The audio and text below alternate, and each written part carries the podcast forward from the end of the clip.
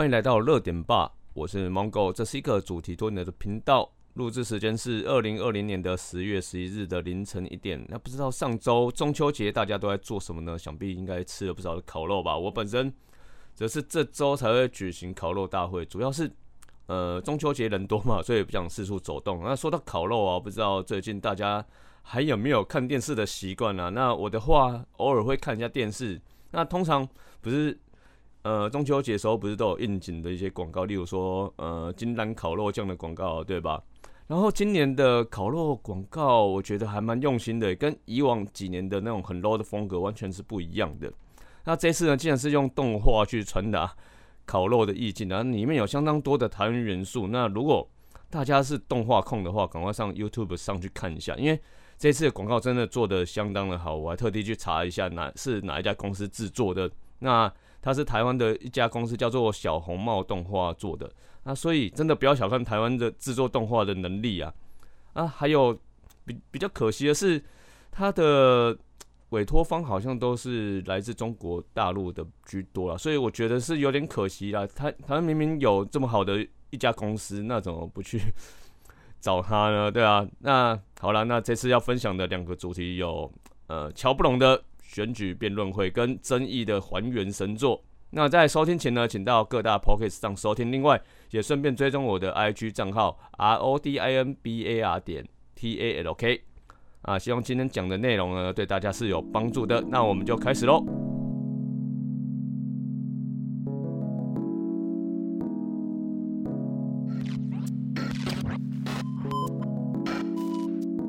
美国总统辩论委员会在这个月的八号声明表示呢，基于所有人的健康及安全问题，第二次的总统大选辩论会将采市民大会形式来进行了，那就是所谓的虚拟会议的意思。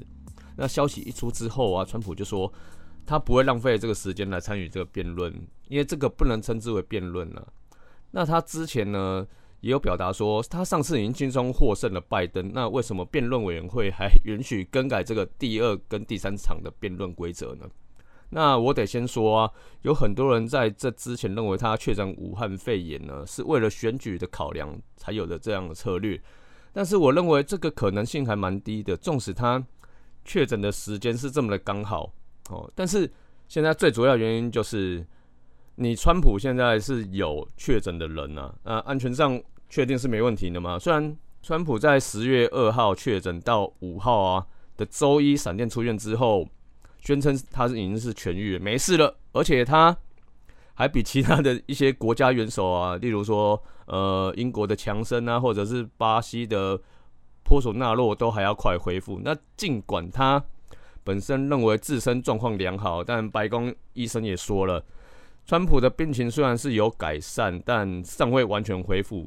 那在这几天当中，看了不少人评论，就是有评论这件事情，像是 M 观点的 Mula 还有百灵果都有在讨论这件事情。我自己来想讲一下我自己的看法。那我得先说，我不是什么医疗的专家，因为我专业不是在这里。但是有一点可以确定的是，武汉肺炎的病毒是非常的狡猾的，不然怎么会有人呃三彩阴之后，那之后也有也有人复阳呢？因此，我觉得。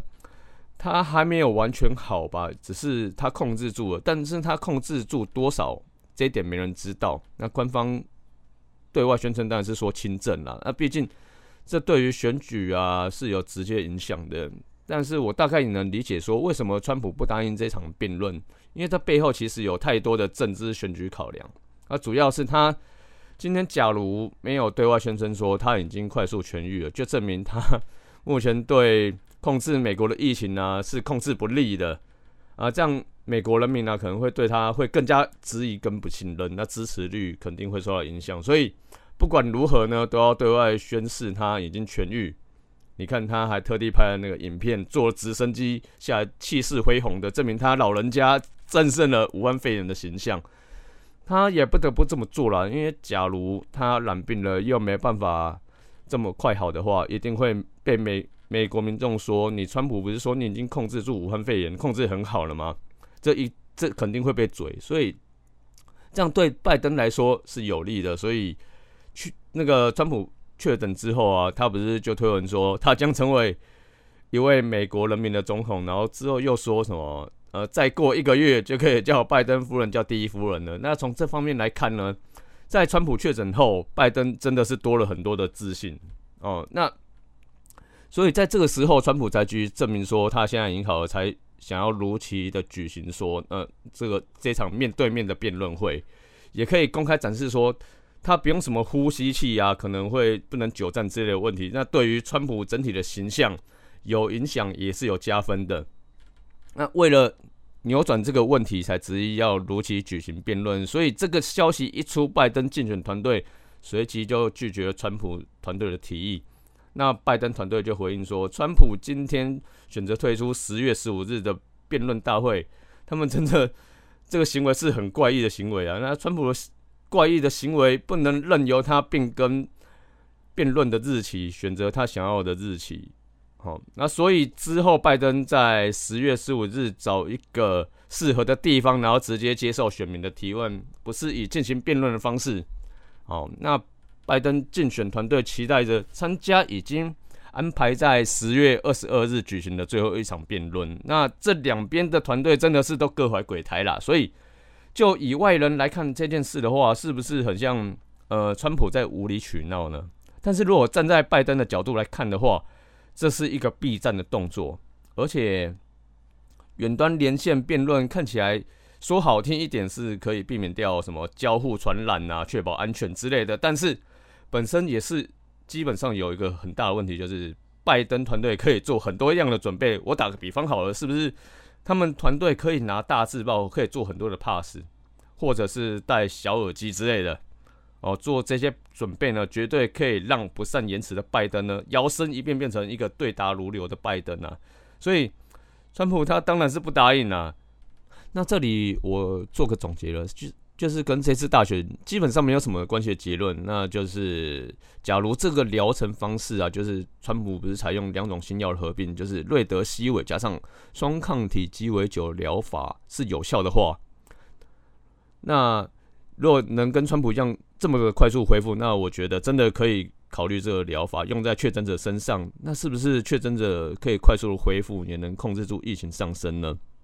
那另外，呃，对于这次大选呢，我是没有什么很特别的想法，因为这中间有太多真真假假的事情，那变数实在是很大。那如果要比喻，就是科就有如呃科技趋趋势它的变化曲线啊，其实还没有那么多的错综复杂。那政治曲线的变化呢，就其实相当复杂，带一点灰色。就好比这十年的民调指数啊，不管是国内还是国外的，好了，你就可以看得出来，民调都只是参考用而已，因为当中有太多的因素介入。所以，呃，就尽尽量说一些我能力范围的事情吧。所以，以上这是我个人的想法。那接下来我们来进入第二段。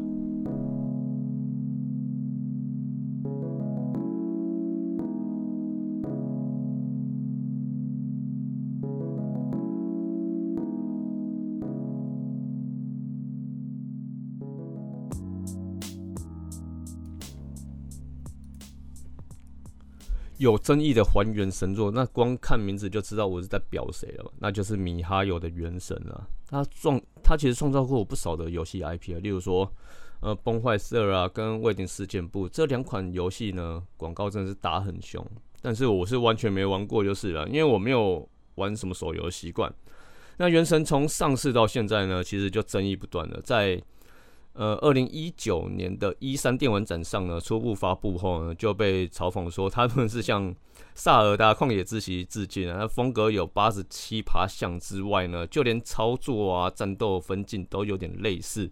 那他们自己官方呢，也很好意思说，他们是在向前辈学习啊。分别有上古卷轴的任务系统啊，GTA 的随机事件，还有旷野之息的世界探索体验啊。那再来就是神界原罪的策略性等等，甚至也学习了那个也蛮有名的游戏叫哦那个尼尔机械纪元，一些动作吧，还蛮相似的。那这样说起来的话，原神呢是一款集各大知名 IP 大成的重磅游戏了。那这就让我想到了。中国的乔丹呢，就是向 Jordan 致敬；那小米向无印良品致敬嘛。那名创优品呢，估计就是跟 Uniqlo 致敬了。这这种致敬，其实在中国真的是多不胜数。那这么说起来，中国还算是个蛮有礼貌的国家嘛，因为他们很爱四处致敬嘛。啊，但是像早期的圣莫尼卡工作室呢，就是制作《战神三部曲》早期的《战战神三部曲》的那个游戏公司，他们其实他们在早期呢也有借鉴《鬼武者三》的吸魂系统嘛，但是也不会有人说他是在抄袭嘛，就算有说也是稍微提到而已。哦，因为他们至少会把。呃，抄来的部分呢，打磨成自己的东西，而不会像原神这样子，连个什么什么鬼东西、什么什么动作都要抄，那导致整体呢都太相似了。但是米哈游呢，他他们脸皮真的是有够厚的，那国内外呢对原神的模仿啊、抄袭是骂声连连。但是呢，他们骂的越凶，他们的声量就越高，无疑是那些玩家呢都在帮他们抬轿那样子。那是先是在去年的中国 China Joy 电玩展上呢，与任天堂萨尔达打对台。他们所谓的打对台，就是他们摆摊，他直接摆在他的对面，就这样子很明目张胆的在人家的对面。那当时我有看到影片啊，真的是蛮猖狂的，很多的任天堂的任粉呢，直接比起中指送给他们。那当时的七月吧，一堆人就在。网络上呢，就群体抵抵制啊，我觉得这种反向操作真的是很厉害哦。通常，呃，在正常竞争下呢，大家都会记得具有号召力的游戏 IP，但是很奇怪的是哦，用模仿具有争议性的游戏 IP 呢，大家也会顺便记得，呃，特别是模仿心中有一定地位的游戏。相信我刚刚的比喻啊，就是讲刚品牌那个部分呢，是不是大家都有印象？哈哈，觉得记。记住，呃，应该是说你你你记起，呃，正牌，你你觉得顺便记起仿冒品这样子的一个概念。就连当时的那个微软系统啊，它也是抄苹果界面系统嘛，对，大家也是用的很开心啊，对不对？啊，但是我有一点说错啊，当时微软是用偷的，而不是用抄的啦，哦，人家比较高明一点啊。那原神在。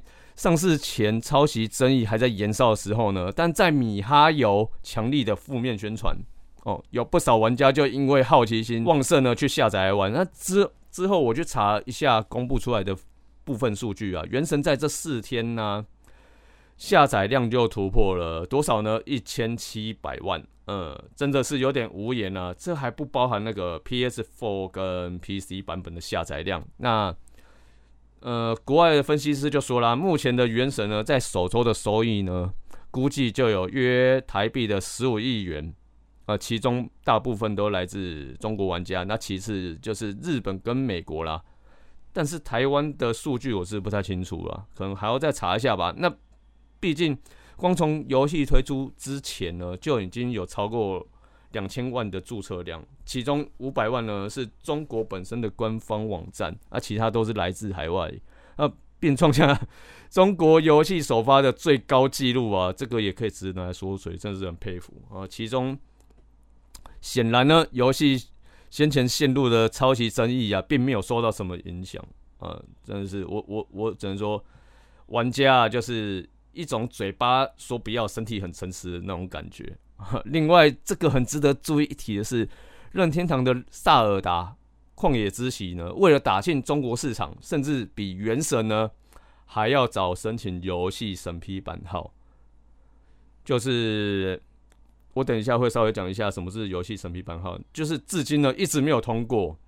听说《萨尔达》呢已经送审已经一年了，诶，《原神》都已经都已经通过，诶，听听说没有花太多时间就直接过了。这个感觉就是一个很不公平的竞争市场嘛。那顺便说一下，又刚刚讲的游戏审批版号到底是什么呢？游戏版号就是呃出版营运的批号文的一种简称啊。那简单来说就是上市许可证明啊，这就是由中国国家新闻出版广电总局审核出来的。那经由八十天审核通过。所以我觉得很好笑，是任天堂的《萨尔达旷野之息》要审核一年，到现在都还没过，真的是很佩服官方啊！啊，看到这个条文，我真的是觉得很好笑。游戏厂商或个人开发的游戏软体啊，在开发完成后就受到著作权法的保护，这是上面条文写的。我我还我看到这个，我也我也觉得相当好笑。但是怎么感觉都是在保护国内，就是中国国内的厂商呢？这个是很让我不解。那为什么原神可以这么快速的上市，获获得上市版号呢？我觉得我看到一个形状，那就是人民币的形状，可能是塞了不少，塞了不少给官方吧。那在抄袭风风波还在延烧的同时呢，就在最近啊，韩国就某个论坛就就玩家回报说，在原神的 PC 版啊，发现了那个后门档案。那如果安装游戏后呢，玩家在 PC 版中就会发现发现一个档案叫做。M H Y P R O T 二点 S Y S 的这个档名，那这个档案呢会常驻执行啊，即便没有运行游戏呢，它会默默的运行，真的是有点自动自发的这个程式。那原则上呢，就是用于官方说法就是防止外挂的系统啊，这类型的越权的城市呢，却同时有开后门的风险啊。游戏厂商如果真的有心想要收集那个收集玩家各资的话，他其实从这个档案直接进入就可以了。那对此呢，那台湾这边的那个原神官方他就发表声明了，声明说反外挂功能呢，在应用程式退出之后呢，本身仅读取系统资讯，那，读取什么资讯我不晓得哈。那系统退出后呢，仍会。继续执行啊，本意就是防范部分外挂使用者在不开启应用程式时呢，呃，进行伪装的情况，那从而保障玩家之间的公平性啊。在公那个在程式关闭后呢，仍会持续开启的机制会强化运行外挂与第三方程式监测，那同时强调什么尊重玩家隐私承诺，我们绝对。不会有任何窃取玩家呃隐私资料或损害权利的行为，请各位玩家监督。那我看完这个，我真的就很不懂了。那玩家本身他没有开启游戏，那为什么他还会执行这个程式呢？这个是我最不懂的地方。然后更可笑的是后面那一句啊，绝对不会窃取资料。呃，这就像是我有你家的信用卡，但是我也有。这张卡的密码，但是我绝对不会拿里面钱，是同样道理的。所以官方说监督，嗯，那你要玩家怎么监督？他也没有反监控软体说，呃，你有没有进入过这个后门？玩家怎么可能会知道呢？好，然后有报道就表示说啊，除了 PC 版有后门争议之外啊，日本玩家也有发现下载了安卓版本啊，绑定绑那个绑定推特。的账号之后呢，发现原神也可以拿到用户呃有账号的权限，哦，可以直接修改基本资料，然后在 iOS 系统中呢被发现会偷偷复制用户的剪贴簿。那我实在不太懂，怎么会有这么聪明的城市呢？那虽然目前没有任何证据指称原神一定有偷玩家个资啦，但是就这个官方在一开始。我觉得就要先跟消费者先说清楚了，至少先打个预防针嘛，而不是你被发现了才说这个理由。而另外，米哈游说当时呢，他这个模式就有点像在仿那个有一款很知名的游戏叫做《特战英豪》哦，也是为了维护那个游戏内的公平环境而而做的一个一一个后门城市。那说到这个，嗯，各位玩家能认同吗？如果能认同的话，那你们就继续玩。最后我说个总结啊，那就是，呃，根据统计资料啊，二零二零年的 Q One 啊的台湾手游排名前二十名的游戏呢，有八款是中资企业开发的。那例如说一些呃，就是农农药啊，还有一些广告打很凶的游戏，例如说一拳超人，你们大家应该想不到吧？好，还有那个碧蓝航线，啊，听说灌篮高手也是哦，也是中资企业。他们广告都是用日文啊什么的去吸引玩家，他们觉得玩家就认为说，哦，我现在玩的是日本游戏，应该跟中国没什么任何关系吧？但是很抱歉哦，他们都是有中资的，哦，所以在玩游戏前啊，真的不要一股脑就安装，至少看一下公司出处是哪里吧。虽然我知道应该没有什么人会去查啦，那还好我基本上不太玩手游。哦，对了，我两年前倒是有玩过一款叫做《第五人格》的一款游戏，那听说也是中资诶，然后它好像也是仿冒的，它也是抄袭别人的的，不知道哪哪哪一款游戏啊，不知道。哦，没关系，那我等一下再 稍微查一下我手机有没有问题啊。所以严格说起来啊，原神并没有抄袭塞尔达。因为萨尔达他没有后门嘛，原神有，好吧？要以上就跟大家分享到这里了。如果大家觉得不错的话，请到 Apple p o c k e t 订阅，给我五星评价。我们下周六点半再见，拜拜。